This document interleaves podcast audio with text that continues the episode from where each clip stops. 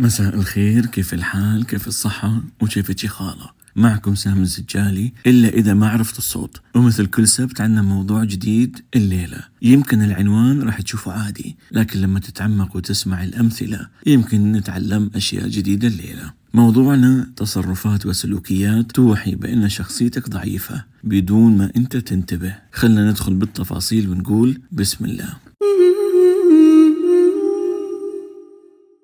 خليني أبدأ من عند النصيحة. إحنا اليوم في زمن صاير النصيحة ببلاش مش بجمل. فتلاقي أغلب الناس فاضيين لتوزيع النصائح بمناسبة أو بدون مناسبة. وإذا ناقشته بيقول لك من رأى منكم منكرا فليغيره بيده لكن يا ترى هل هالناصحين قدروا يغيروا كل المنكرات اللي مرت عليهم في حياتهم عشان يفضوا أنفسهم لتغيير حياتك أنت للأفضل؟ أم إنهم منشغلين بالآخرين وناسين أنفسهم؟ ترى رسولنا الكريم أيضا أوصى الناس بأنهم يصلحوا من أنفسهم أولا بدل الانشغال بالآخرين. وكمان رسولنا الكريم تكلم عن شروط النصيحة وأولها عمر النصيحة ما كانت في العلن وإلا تتحول من نصيحة إلى فضيحة. واليوم لو تسافر العالم كله راح تلاحظ بأن أرقى الناس وأكثرهم نجاحا ما يوزعوا نصائحهم بشكل عشوائي بل ينصحوك لما تطلب أنت منهم النصيحة وفقط. وهذا السلوك يخبرك إذا الشخص اللي قدامك إنسان واعي راقي فاهم الدنيا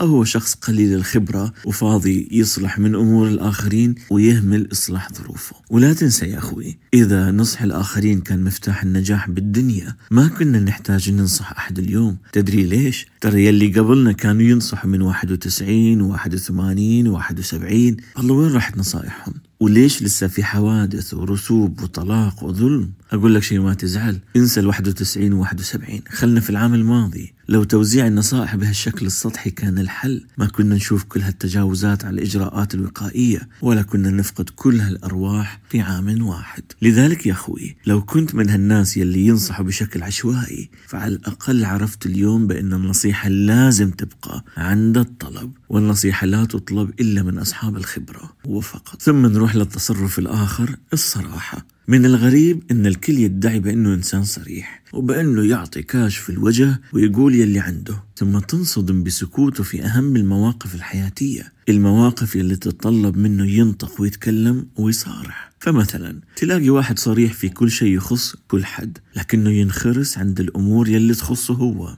تلاقيه يرمي تعليقاته هنا وهناك. يا فلان انت متنان يا فلان ذوقك ما حلو يا علان انت فاشل ونشطر عنك. ثم بس مديره يبهدله أو يتعامل معه بأسلوب سيء. ما تلاقي عنده الجرأة أو الشجاعة إنه يقول لمديره لو سمحت مدير كلمني بدون صراخ. وما عنده الشجاعة يقول لصديقه يا أخي ما عندي أرجع لك المبلغ هالفترة. بل تلاقيه يوميا يتهرب وما يرد على الاتصالات. والله وين راحت صراحتك وشجاعتك يا معلم؟ هذول الناس فاهمين مصطلح الصراحة غلط. ما عارفين يفرقوا بين الصريح والتجريح وما قادرين يطبقوا الصراحة في كل المواقف بل صراحتهم اختيارية يطبقوها على البعض ويخافوا يفعلوها عند البعض الآخر. يا أخوي الإنسان الراقي وذو الخبرة يعرف بأن الصراحة مطلوبة في كل شيء يخص الإنسان وفقط مش الآخرين. يعني تلاقيه يرد عليك بكل قوة وصراحة لو الموضوع يخصه هو أو يخص رأيه أو بيته أو عمله ما له دخل بملابس وشكل ووزن وظروف الآخرين. ترى هذه بقاحة مش صراحة. والشخص اللي يقول لك يا أخي كنت أريد أرد على فلان وأعطيه في شكله لكن ما حبيت أحرقه. هذا تلاقيه هو يلي كان منحرج وخايف يرد بصراحة في ذاك الموقف. هالنوعية من الناس كثرانة في هالزمن في زمن الشاشات فيكتبوا وينتقدوا ويجرحوا بالآخرين أونلاين لكن لما تقابلهم تلاقي الواحد فيهم ما يقدر ينطق بحرف أمام هالشخص بل يغير كلامه ويقول ترى أنا ما كنت أقصدك أنت بل كنت أقصد كذا أقصد فلان هذا الجبن في توحيد المواقف يخبرك عن ضعف هالشخصيات. فلاحظ معي يا أخوي يمكن هالسلوكيات كانت عادية في نظر البعض لكنها في الأساس تدل على ضعف شخصياتهم أمامنا. نيجي للتصرف الآخر الاعتذار عند الخطأ. اليوم لو تسأل كل حد هل يا فلان تعتذر لما تغلط بقصد أو بدون قصد؟ أتوقع الكل بيقول لك أيوة أعتذر.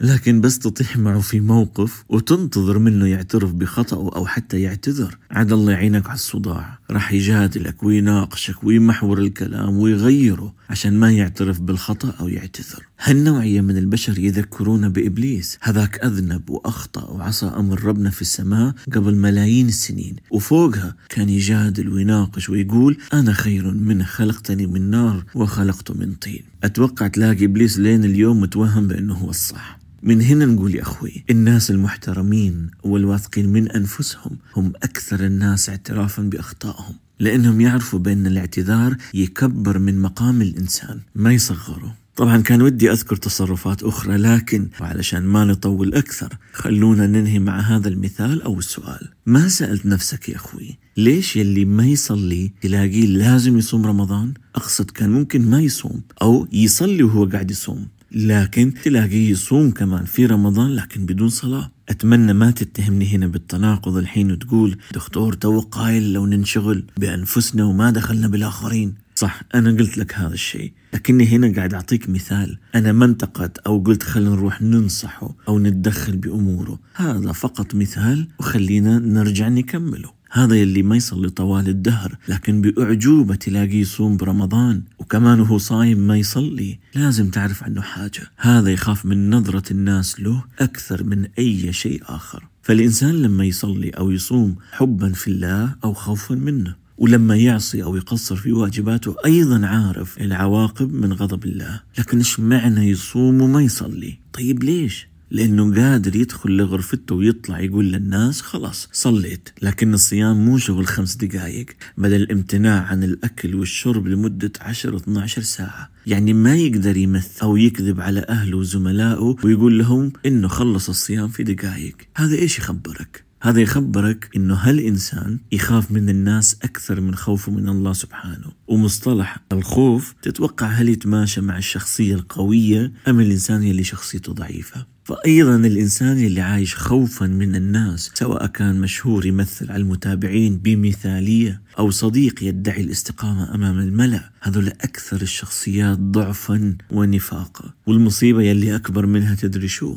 إنهم ما شايفين أنفسهم غلطانين. من هنا تبدأ التناقضات يلي ما ينتبه عليه هذا الإنسان أو هذا الشخص لكن تلاقي البشرية جمعاء منتبهة على تناقضاته. لذلك دوم يقولوا لنا المتناقض ما يحتاج حد يفضحه بل راح يتبرع ويفضح نفسه بنفسه. والحاسد أو المنافق أو الكاذب ما محتاج لعقاب لأن عقابه هو نفسه. عقابه الصفات الموجودة فيه اللي راح تلازمه لين ما يموت لأنه ما راح يعرف معنى الراحة الداخلية. ذا منشغل بالآخرين ومطنش إصلاح نفسه والحقيقة هي ما يصح إلا الصحيح.